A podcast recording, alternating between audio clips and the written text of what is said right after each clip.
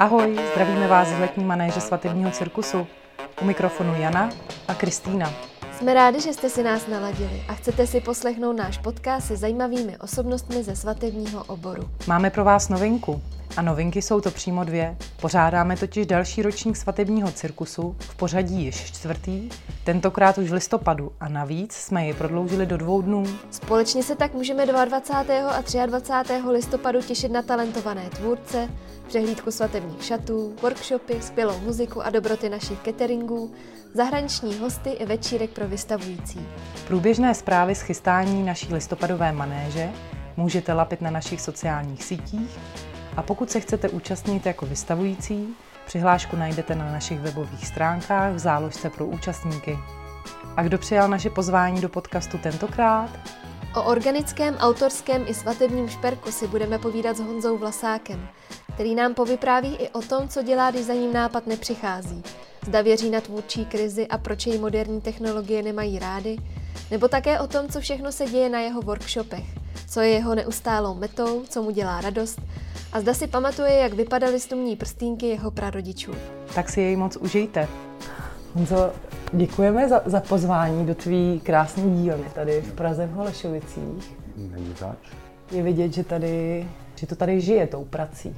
No já se tady schovávám před lidma, takže to... To je dobrá schovka, protože tady jo, těch lidí moc vlastně ne, neproudí, že jo? No je tady klid, což mě strašně baví, no.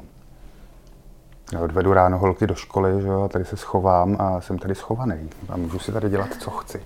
Máš nějaké tvůrčí rituály, třeba které si takhle ráno přichystáš pro sebe, aby se ti ten den hezky tvořilo? No, musím říct, že takový jako nejzásadnější rituál je asi vlastně ještě před dílnou. A to, to je tady na rohu, je taková děsně sympatická malá kavárna a já se tam v podstatě každý ráno zastavím a dám si tam své dvojité espresso a cigáro za oknem. A, a, a to je takový můj rituál, který vlastně, protože já ráno vstávám brzo, že jo, s holkama a, a je to vždycky strašný závod, prostě snídaně, svačina, zbalit to všechno do tašek, oblíknout to, vyhnat to ven, odvízt do školy a pak teda letím do práce, že jo, a, a mezi tím já se tady zastavím na rohu a tam se tak jako koukám, koukám, no. Hmm. Já, t- já jim to nesmím říct, oni mě tam mají docela rádi už a, a já, já to kafe vlastně, mě to vlastně nechutná, jo, ale já tam nechodím kvůli té kávě, já se tam chodím takhle jako zastavit. No. Mm-hmm. Přemýšlíš si třeba tam, jo, co tě čeká? No, anebo, anebo vůbec nepřemýšlím, to je úplně nejlepší. A máš rád takový to lelkování, kdy člověk jenom kouká a vlastně nepřemýšlí vůbec nad ničím? Tuze, tuze rád, no, až příliš. Až příliš. A já tomu pak říkám prokrastinace a to je nebezpečný, takže tomu se snažím vyhýbat. Já jsem si třeba zakázal nosit do dílny knížky, ale jak vidíte, tamhle mám knihovníčku. A tak, tak no pár jich tady máš. Pár jich tam je, no, už jsem tady něco přečet. No. Tak my musíme říct, že jsme v dílně, kde tvoříš své šperky. Hmm. Kdy k tobě tahle profese přišla? To je strašně... Těžko říct, úplně přesně vám to nepovím, ale první šperk jsem vyrobil asi před dvanácti lety, plus mínus, tak nějak. A vlastně úplně, úplně náhodou, protože já vůbec ne, nemám vystudovaný tenhle ten obor, a ani jsem neznal nikoho, kdo to dělá a vlastně jsem se k tomu dostal úplně náhodou. Tak. Z čeho byl? Z čeho byl ten šperk? Ze starého stříbrného tácku po babičce, který když jsem rozřezal, tak jsem zjistil, že vůbec není stříbrný. No. A co byla ta náhoda, která ti teda k tomu přivedla? No, byl jsem, byl jsem na procházce se svou ženou, takhle myslím, že v Krčském lese.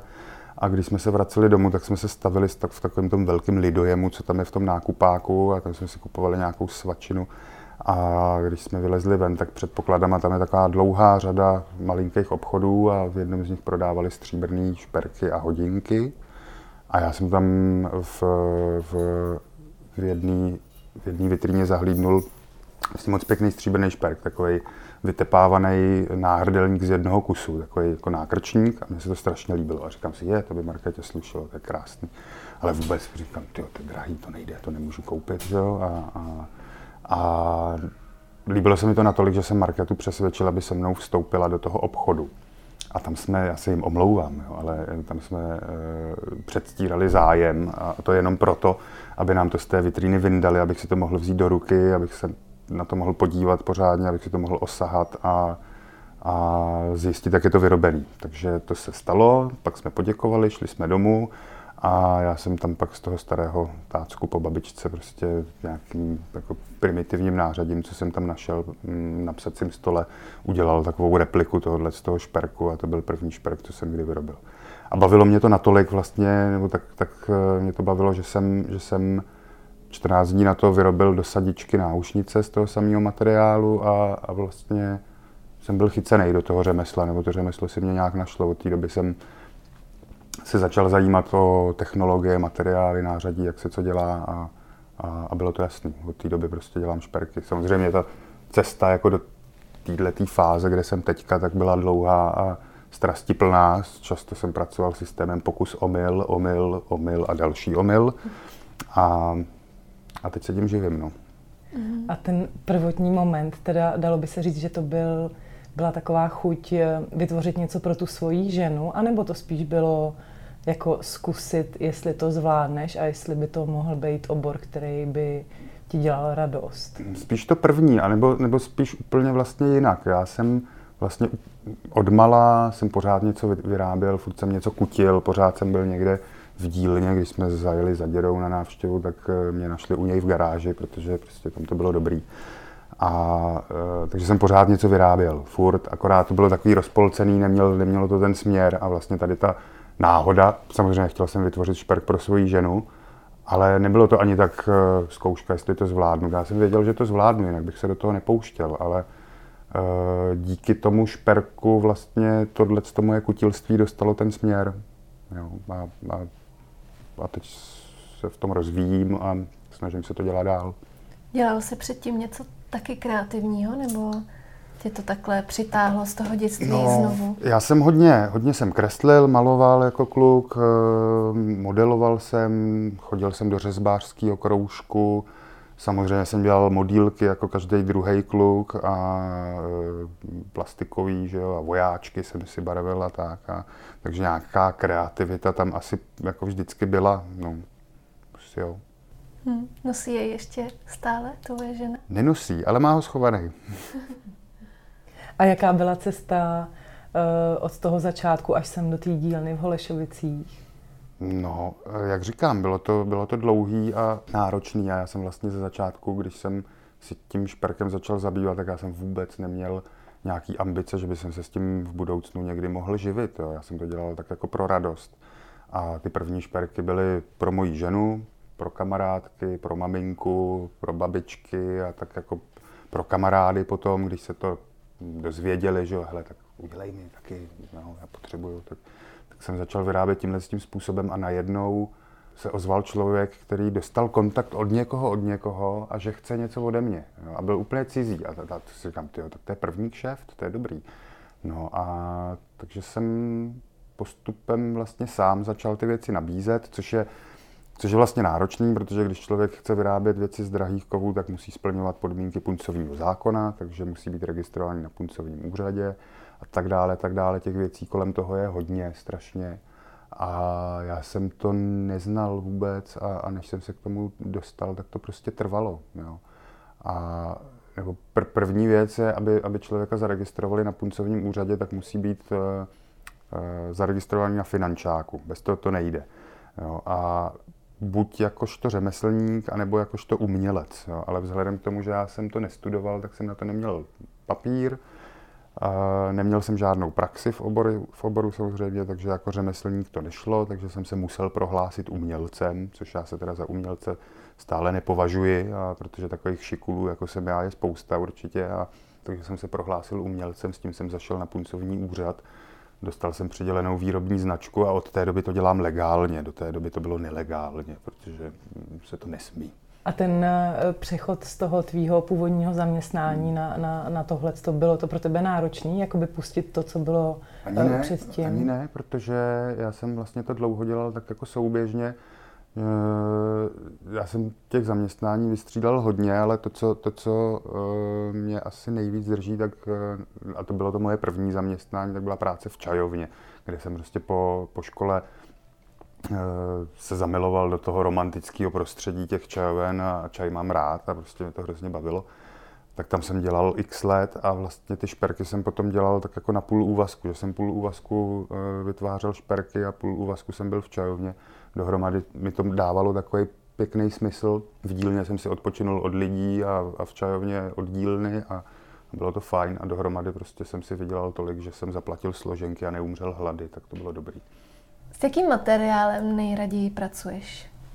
Nejraději pracuji s takovým materiálem, který se mi strašně brání a který nejde zpracovat, nebo který se brání a který zlobí a já ho musím přeprat, tak to mě baví. To mě baví asi nejvíc, samozřejmě se u toho rozčiluju a používám různé uh, vulgární mantry, ale to vám nebudu tady říkat. A, mm, tak to mě baví nejvíc, ale n, takže titan, to je titan v tuto chvíli, to mě baví strašně moc.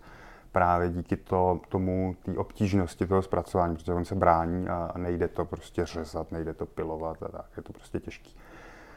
Ale nejčastěji pracuji se stříbrem, protože zase naopak se s ním pracuje strašně snadno a, a je takový prostě podajný, měkoučký, je to bláto vlastně a, a, a zároveň je levný, takže to je, to je super. A je to, je to pěkný ušlechtilý materiál, takže to jsou materiály, se kterými pracuju hodně a rád. Se zlatem pracuju taky docela často, ale hodně na zakázku, protože zlato zase má tu nevýhodu, že je dost drahý, takže nevyrábím, nevyrábím ze zlata do zásoby, do šuplíku, ležely by mi v tom zbytečně peníze a, a ty, to, je, to je na hoube les. Takže, takže tohle to jsou materiály, se kterými rád pracuju, ale nebráním se vůbec ničemu. Hodně mě baví i přírodní materiály a rád to kombinuju, takže se nebojím dřeva, kostí, parohů, kůže. Koňský žíně hrozně rád používám v těch svých špercích, to je úžasný materiál. A zároveň i, i jak je v té formě těch vlasů vlastně, tak si člověk řekne, co s tím budu dělat, jo? Nebo jak, jak, jak to do toho šperku zakomponuju, ale jde to a mě to baví. Hmm. Ty jsi zmínil, že se za umělce nepovažuješ, ale třeba hmm. za nás my v té tvorbě právě ten umělecký přesah jako velmi pozorujeme. Hmm. Co ti chybí, aby se za toho umělce považoval? Obtížná otázka, neznám na ní odpověď. Nevím, nevím. Já jsem, já jsem se vždycky považoval spíš za e, řemeslníka, než e, za umělce. A myslím si, že, že umělec zkrátka dobře by toho měl umět víc než já. Takže až toho budu umět víc, tak se možná budu považovat za umělce. To a není to jako spíš naopak, že spíš ten řemeslník většinou to řemeslo hmm. jako víc... Ono, e, to je asi všechno o definicích. Definujme, co, co to vlastně znamená být umělcem, co to znamená být řemeslníkem. Jo. Řemeslník samozřejmě musí ovládat e, řemeslo a měl by být nějakým způsobem kreativní a ta, ta, ta, ta umělecká stránka věci vychází z hlavy a ze srdce a ne z rukou. Jo. To, že se člověk dokáže naučit pracovat s pilníkem a s pilkou a s nějakým nářadím, z něj ještě nedělá umělce. Tam je potom nějaká ta tvůrčí invence e, mnohem důležitější než ten, než ten řemeslný um. A já si prostě úplně nemyslím, že to tam, že to tam tohleto mám.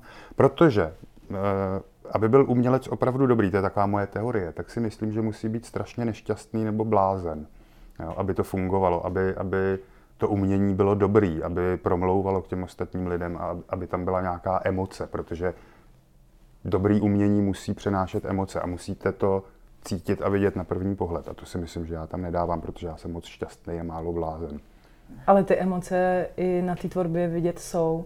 Možná mm. mně přijde, že jako říct sám o sobě, že jsi umělec nebo kreativec, vyžaduje mm. podle mě docela nějaký silný sebevědomí. Já mm. třeba o sobě bych nedokázala říct, že jsem umělec. Mm. A myslím, že je možná na tom, jak vlastně na tu tvoji tvorbu pohlíží jiný a jestli v těch jejich očích vytváříš nějaký dílo, který pro ně má hodnotu. Hmm. Třeba ne úplně pro tebe, samozřejmě hmm. nějakou hodnotu to má, protože vytváříš něco pro to, aby ten tvůj produkt nebo ta věc udělala někoho třeba šťastným, no, nebo mu něco zprostředkovala, ale vlastně ty emoce vycházejí z toho diváka. No pak je to v pořádku, ale je to o těch emocích mm. toho diváka, ne o těch emocích mých, které mm. jsem do toho dal. Já samozřejmě občas to taky tak jako cítím, že tohle to by to tam jako dám tam trošku tohle z toho, okořením to, ale není to, není to úplně směrodatný pro mě. Já vytvářím prostě ty šperky, protože mě to baví a, a dělám je takový, jaký by se líbily mně. No a to je vlastně všechno. Hmm. Tam není nic víc, nic míň. Když takhle nový šperk vzniká pod tvýma rukama, hmm.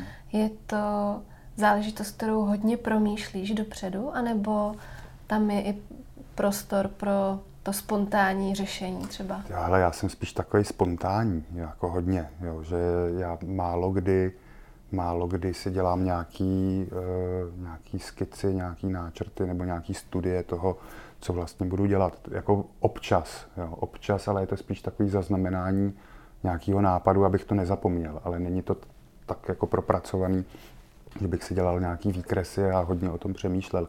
Vlastně velice často, a mám to, mám to moc rád, uh, pracuju přesně takovýmhle spontánním způsobem, že si sednu ke stolu a nechám ten šperk uh, vlastně samovolně vyrůst pod rukama, jo, a, a moc mu do toho nezasahuju. Mám rád náhodu, mám rád, mám, mám, rád s tím pracuju, jsem rád, když ten šperk si dělá, co chce, jo, a já jsem jenom takovým prostředníkem k tomu, tomu, to mě baví. Často si sednu ke stolu a vůbec nevím, co budu dělat, vůbec to nevím, jo. Ale prostě začnu něco dělat a, a když odcházím domů, tak je to hotový a já z toho mám radost. A když třeba vytváříš nějaký zásnubní nebo snubní prsten, mm. tak uh, necháváš se nějakým způsobem ovlivňovat uh, příběhem těch toho páru, který no, za tebou přijde? Samozřejmě, tam jsme, to je úplně jiná kategorie vlastně šperku. To, co jsem říkal předtím, tak je uh, práce, kterou dělám sám za sebe. Ale ve chvíli, kdy dělám něco na zakázku, něco pro nějakou konkrétní osobu, tak, tak potřebuju samozřejmě o těch lidech vědět co nejvíc. Jo. A já jako předpokládám, když, když se mi někdo ozve, že nějakým způsobem tu moji práci zná nebo něco viděl, že se mu to líbí a proto oslovil mě a ne někoho jiného. Takže předpokládám nějakou základní znalost té mojí práce a, a zároveň ale předpokládám, že, že do toho vloží nějakou svoji vlastní invenci, nějaký nápad. Líbilo by se mi asi tohle, nebo tohle, nebo tohle. A já pak mám s tím pracovat. Ten, ten člověk mi dá nějaký mantinel, ve kterém se můžu pohybovat v rámci těch svých vlastně e, řemeslných úvah, nebo uměleckých, nevím. A, a, a pak si s ním potřebuji popovídat. Chtěl bych vědět, co, co dělá, jak vypadá, a jako celkový nějaký styl toho člověka. Změříme prsty, když jsou to prstínky a, a a pak se můžu pustit do práce. Teď nás poslouchaj, takže nevidí ten tvůj šperk. Mm. Umíš to nějak popsat, jak ta tvoje tvorba vypadá? No, já, já když to mám, když to mám popsat slovy, tak si myslím, že, že ta moje práce se dá rozdělit na dva takový základní e, tábory, přičemž jeden převažuje. Na jedné straně je to e, taková vlastně až jako technicistní věc, čistá linka, minimalismus možná, e, trošku ovlivněný nějakým industriálem, architekturou, prostě čistá, jednoduchá věc. Ale to dělám spíš míň, to, co převažuje, tak je, tak je organika. Jak jsem, jak jsem říkal, baví mě, baví mě vlastně náhoda. Rád pracuji s organickou strukturou, rád pracuji s tou náhodou, rád pracuji s kontrastem a baví mě vlastně, když ten když ten šperk vypadá jako, že ho nikdo nevyrobil, ale jako, že vyrostl sám od sebe. Což je překvapivě těžký, jo, tohle z toho, tohle z toho docílit. A mým cílem je, je to, aby když, když ten šperk vezmete do ruky, tak abyste si řekli, jo, tohle z toho, to, to, to mohlo tamhle jo, vyrůst, jo, odvalíte kámen v potoce a pod ním najdete tohle z toho a tam to samo vyrostlo. Tak tohle z toho mě baví. Mě třeba v některých těch tvých špercích vidím takovou spojitost s takovýma hezkýma světama Františka Skály. Mm-hmm. Což jo, já mám Skálu že... hrozně rád. Mm. No, no, jo. Ten je, ten je skvělej. No. Jsou ještě nějaký jiný umělci, který máš rád? No tak těch by se našla určitě celá řada, ale asi nemůžu ji jmenovat úplně konkrétně, no, ale no.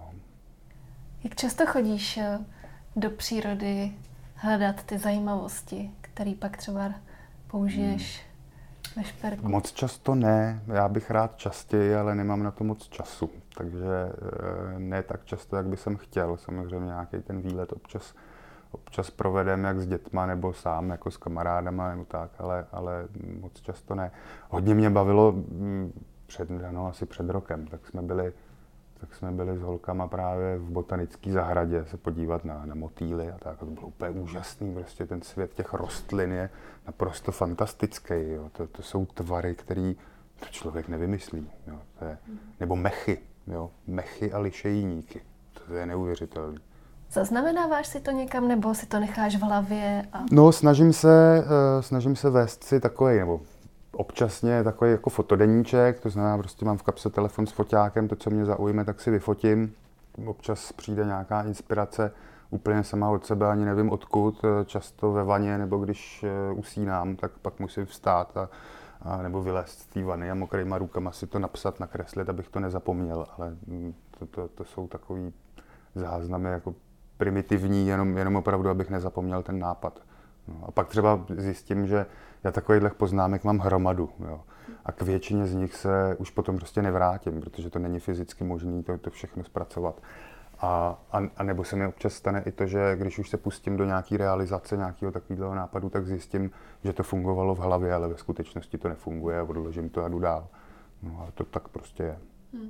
Stává se ti někdy, že ten nápad nepřichází, že máš tady nějaký materiál a prostě z toho nic nevzniká?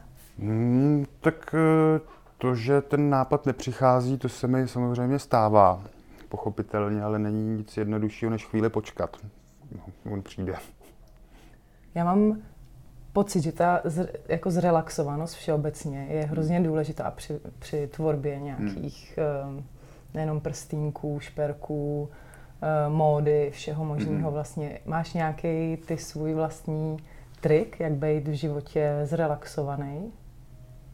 No, asi nemám, ale já se teda přiznám k tomu, že já s tím být zrelaxovaný nemám úplně problém, takže, takže já vlastně nevím, nevím, jak na tohle to odpovědět. Já se prostě ráno probudím a jsem spokojený člověk. Tak nějak sám od sebe asi. Na tvůrčí krizi věříš? No, věřím. No. Tvůrčí krize, to je svinstvo. A dokážeš s tím nějak zápasit? Ne, s tím se nedá zápasit. Tam říkám, tam, to je, v podstatě jsem odpověděl už předtím, když nepřichází nápad, to je tvůrčí krize, tak prostě čekám. Nic jiného se nedě- dělat nedá, nebo, nebo se pustím úplně do jiné práce. Prostě to, co... To, co mám zrovna rozpracovanýho, nebo prostě když to nejde, no tak to nejde, tak to nebudu lámat přes koleno, nechám to být a jdu dělat něco jiného. Co jdeš dělat třeba? Třeba péct chleba, nebo něco vařit, rád vařím. No.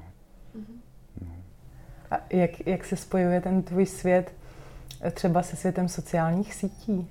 Hmm, těžko, já se přiznám, že že moderní technologie obecně e, nemám moc rád, nebo respektive ono to jinak, oni nemají rádi mě a, a já, já to opětuju, ten vztah. Takže to je těžký. A, a, ale uvědomuji si, že v dnešní době prostě, abych se dostal nějak rozumně k zákazníkovi a aby ty, ta práce vlastně byla vidět, tak ten Instagram a Facebook, a, tak to prostě musím mít. Bez toho to nefunguje a taky je to podle toho vidět, když se kouknete na mé profily, tak to není úplně aktualizováno každý den, jo. Protože na to nemám čas a, a hlavně na to nemám chuť ani náladu, mě to nebaví. No, to se přiznávám bez mučení, že, že mě to nebaví.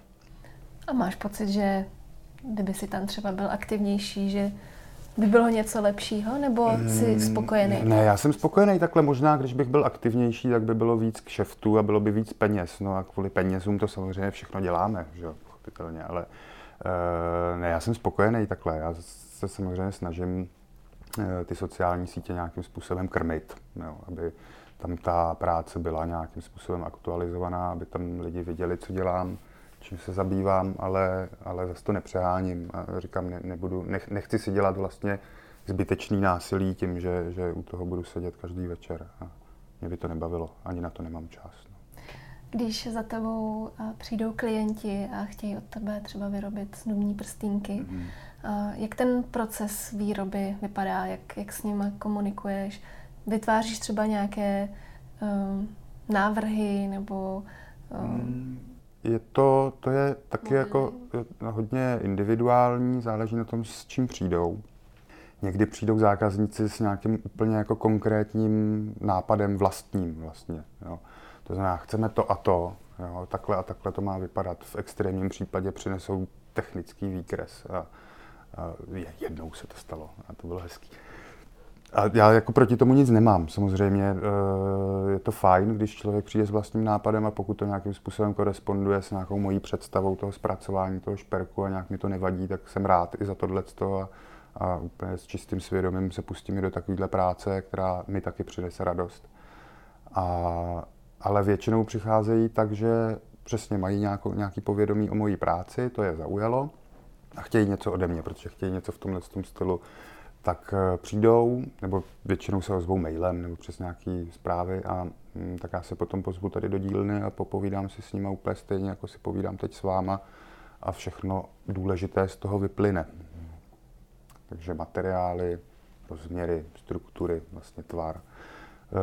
V některých případech je potřeba vyrobit nějaký model, jo, když je to, když je to hodně komplikovaný a není třeba úplně jasný třeba z nějakých nákresů nebo návrhů, jak by to vlastně fyzicky vypadalo, tak, tak vytvořím stříbrný model.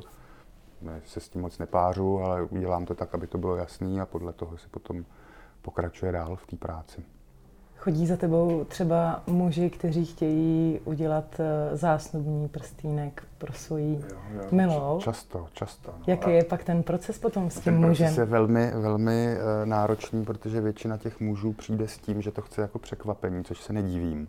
A většina těch mužů samozřejmě nezná velikost prstu, což je problém pro mě, protože já se bez té velikosti nehnu dál. Jo, u některých prstýnků to úplně nevadí, protože se s tou velikostí potom posléze dá hýbat. Ale některé ty prstýnky mají takovou konstrukci, že ta velikost vlastně nedá, nedá měnit, nebo by to bylo tak náročné, že by bylo snažší vyrobit prsten nový. A to je, to je komplikace, takže, takže tohle to bývá problém. No. Hmm. Ale jinak je to, ten proces je úplně stejný, až na to, že prostě tady nemáme tu nevěstu no, a nemůžeme jí změřit prst. Co jim poradíš? Jak no mají tak, změřit, tak, změřit takový, ten prst? Jako nej, nejsnadnější a asi nejspolehlivější recept na to je, že jim řeknu vždycky, aby se podívali doma, jestli jejich vyvolená nosí na tom správném prstě nějaký prsten, o kterém si je stoprocentně jistý, že ho prostě nosí na tom správném prstě a že jí je dobře. Jo. A takový prsten, ať mi v ideálním případě přinese v nějaké nestřežené chvíli, že ho musí zabavit na chvilku. A já si ho pak oměřím a podle toho vlastně vyrobím správný prsten ve správné velikosti. V případě, že se mu nepovede ho zabavit, tak ho alespoň posuvným měřidlem neboli šuplérou prostě změří. Jsem ochoten šupléru zapůjčit. A nebo e, varianta nejspolehlivější, e, že zapůjčím prstenové měrky pánovi domů a doporučím e, nákup lahve silného alkoholu a uspořádání nějakého pořádného večírku. A potom, až nevěsta usne, tak prostě v nestřeženém okamžiku prsty změřit. No. Minimálně jeden z nich to udělal. Ano. Úspěšně. Stalo se ti někdy, že... ta nevěsta nebyla spokojená s tím prstýnkem? Ne, nestalo. Ale já si myslím, že tam je, já, já na to mám teorii, jo, že ta nevěsta, nebo většina, většina těch holek si myslím, že je prostě naprosto šťastná prostě s tím prstýnkem, co dostali od svého vyvoleného a, a že ten, ten prsten prostě má nějaký kouzlo a, a to kouzlo funguje nezávisle na tom, jak ten prstýnek vypadá a to kouzlo je důležitý, ne ten prstýnek. Takže většina těch holek s tím je spokojených, si myslím. Jak dlouho trvá ten proces výroby, kdy je dobrý za tebou přijít?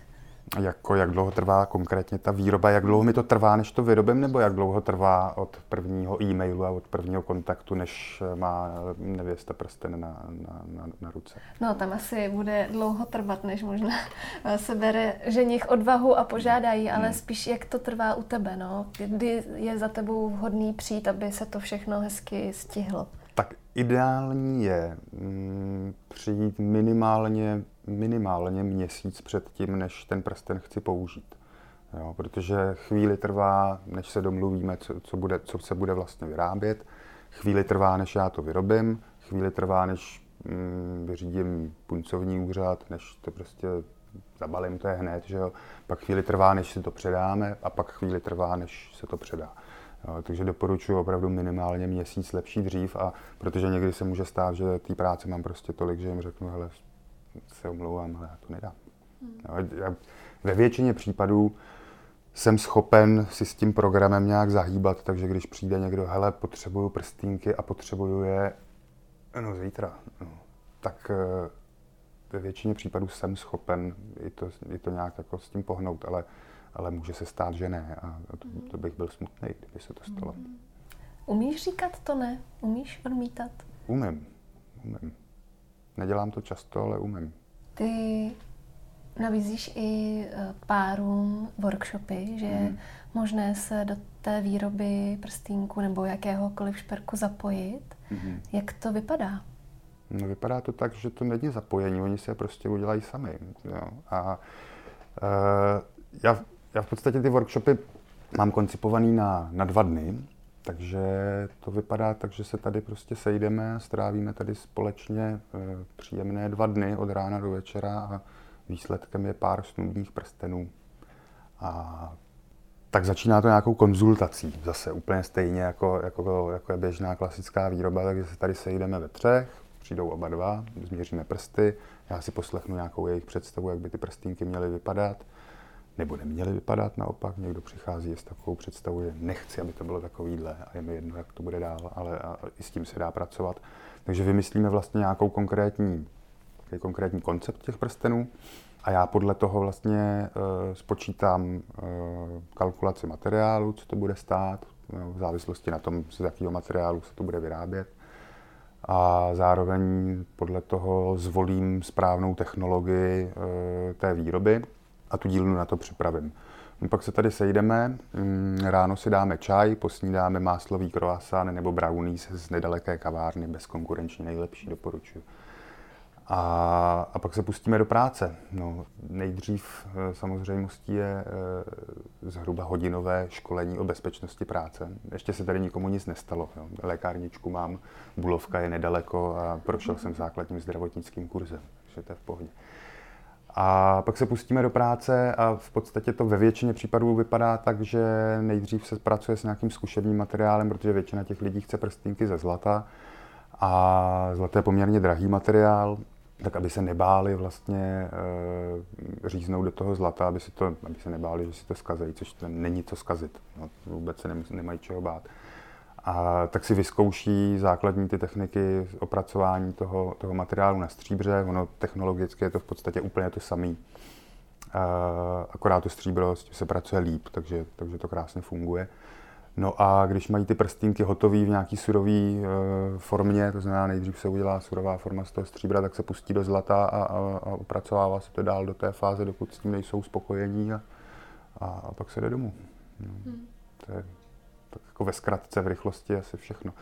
Já se snažím těm lidem do té práce e, pokud možno nezasahovat, nebo úplně minimálně, jo, pouze v, v nezbytně nutných případech, aby skutečně e, po skončení mohli říct, tak a tohle to jsme udělali sami a, a, a je to. Takže mám tady dvě pracovní místa, koukám přes rameno a pomáhám.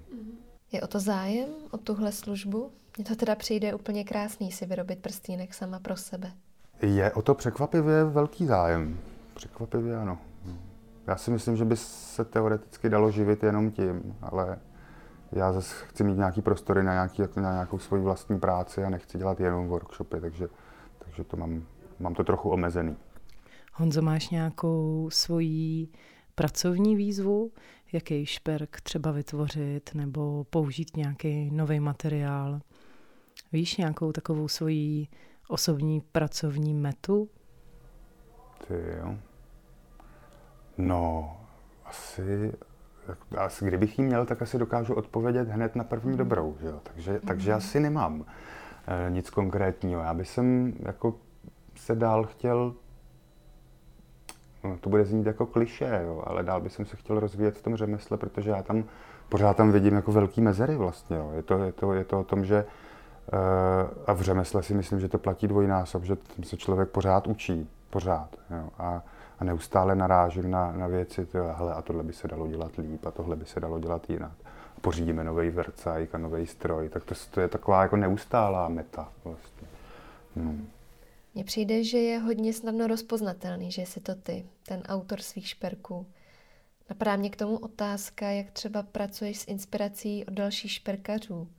Jestli se na to třeba díváš a jestli se třeba na to díváš s tím, že to porovnáváš se svou prací, nebo naopak se nedíváš, aby tě to nějakým svým způsobem neovlivňovalo. Ale já jsem se hrozně dlouho nedíval a samozřejmě tady, tady nějak, nějaká obava z toho ovlivňování tam asi byla a zároveň jsem to dělal neuvědoměle, protože prostě jsem, mě to nezajímalo vlastně, teď to bude znít jako trošku alibisticky a hloupě, ale ale mě to vlastně moc nezajímalo a pak teprve, když jsem do toho řemesla začal pronikat nějak hloub, tak jsem začal koukat a sledovat práce ostatních vlastně tvůrců a, a, a, a je to hrozně zajímavý. Ty lidi jsou neuvěřitelně šikovní, neuvěřitelně kreativní a, a, a občas jsou to jako úplně geniální věci. Mě, mě to baví se na to koukat. Samozřejmě je to uh, těžký vytvořit něco, něco úplně svýho a úplně originálního, protože všechno už tady jednou bylo a, a, a prostě ten šperk, no tak udělám prstýnek, ale prstýnek je jenom kroužek. Jo. Co na tom chcete jako udělat jinak a, a originálně a po svým? Jo. To je strašně těžký, strašně těžký. Takže neznáš recept na to, jak podpořit tu svou osobitost? To neznám. To neznám, ten takový recept univerzální si myslím, mm. že ani neexistuje. Vůbec, vůbec nevím. Tam jako člověk se samozřejmě musí snažit být svůj a nedostávat se do nějakého střetu zájmů, a, a, ale jak to udělat? Já sám to nevím. Já sám to nevím. Hmm. Prostě to musí, musím, musí to fungovat samo, musím o tom být přesvědčený, že takhle to má být a takhle to, musím to cítit. A musím, já, já v první řadě, vlastně když dělám něco nového, tak v první řadě s tím musím být spokojený já sám. A, a když to tak je, tak, tak jsem Tak, tak je to dobře a, a, a práce se podařila, ale hmm. jak to udělat, to vůbec nevím. Honzo, jak jsi zmínil na začátku, že se pohyboval v dílně svého dědečka, pamatuješ si třeba, jestli měl snubní prstýnek, jestli vlastně s babičkou měli tady ty snubní prstínky a jak vypadaly? Ty snubní prsteny? No. Nebo... no. Vůbec nevím. Já si vůbec neuvědomuju, jestli babička s dědou nosili snubáky. Babička je ještě živá, děda ne. Ale vůbec nevím, jestli to nosili. Vůbec netuším. A děda, děda on byl, on byl uh, mechanik, zámečník a, a takový jako všeuměl. A, a on měl takovou jako zámečnickou dílnu prostě na chatě v garáži. A, A byla to taková, taková všeho chutě. Teď tam měl zaparkovaný auto a starou javu veterána. Neustále se, se hrabošil v těch motorech a tak. Takže to byla dílna spíš zaměřená tady na tohleto. Ale mě to fascinovalo, to nářadí a sviráky a to, to mě bavilo. Občas se třeba stane, že člověk dostane prstýnek po své babičce nebo se k němu nějakým způsobem takovýhle šperk dostane. Je možnost s takovýmhle šperkem za tebou přijít a přetvořit si ho? No to není problém samozřejmě, to rozhodně. Občas se to děje, vlastně není, není to zase až tak vzácný. Jednak se ten prsten jako takovej dá použít čistě jenom jako materiál. To znamená, že se to dá vyměnit za, za, za kus zlata, který potom použijeme na výrobu těch, těch prstýnků na míru. A nebo se dá pracovat i konkrétně tady s tímhle s tím materiálem, to znamená přepracovat ho, pracovat konkrétně s tím kouskem tohoto materiálu, to znamená změnit velikost, přetavit, jako udělat mu trošku jiný tvar, jinou povrchovku. To se dá všechno, všechno provést. Jo, není vůbec problém. Honzo, a jak se ti podniká v Čechách? Hmm, tak já to moc neřeším, takže vlastně nepodnikal jsem nikdy, nikde jinde. Takže eh, asi dobře, no, tak jako je to... Jisté komplikace tam jsou, jako abych vyplnil daňové přiznání, to je noční můra pro mě, to neumím. E, viděli jste seriál Black Books?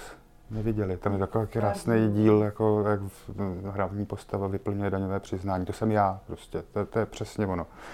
A je to prostě komplikovaný, no, prostě, ale dá se.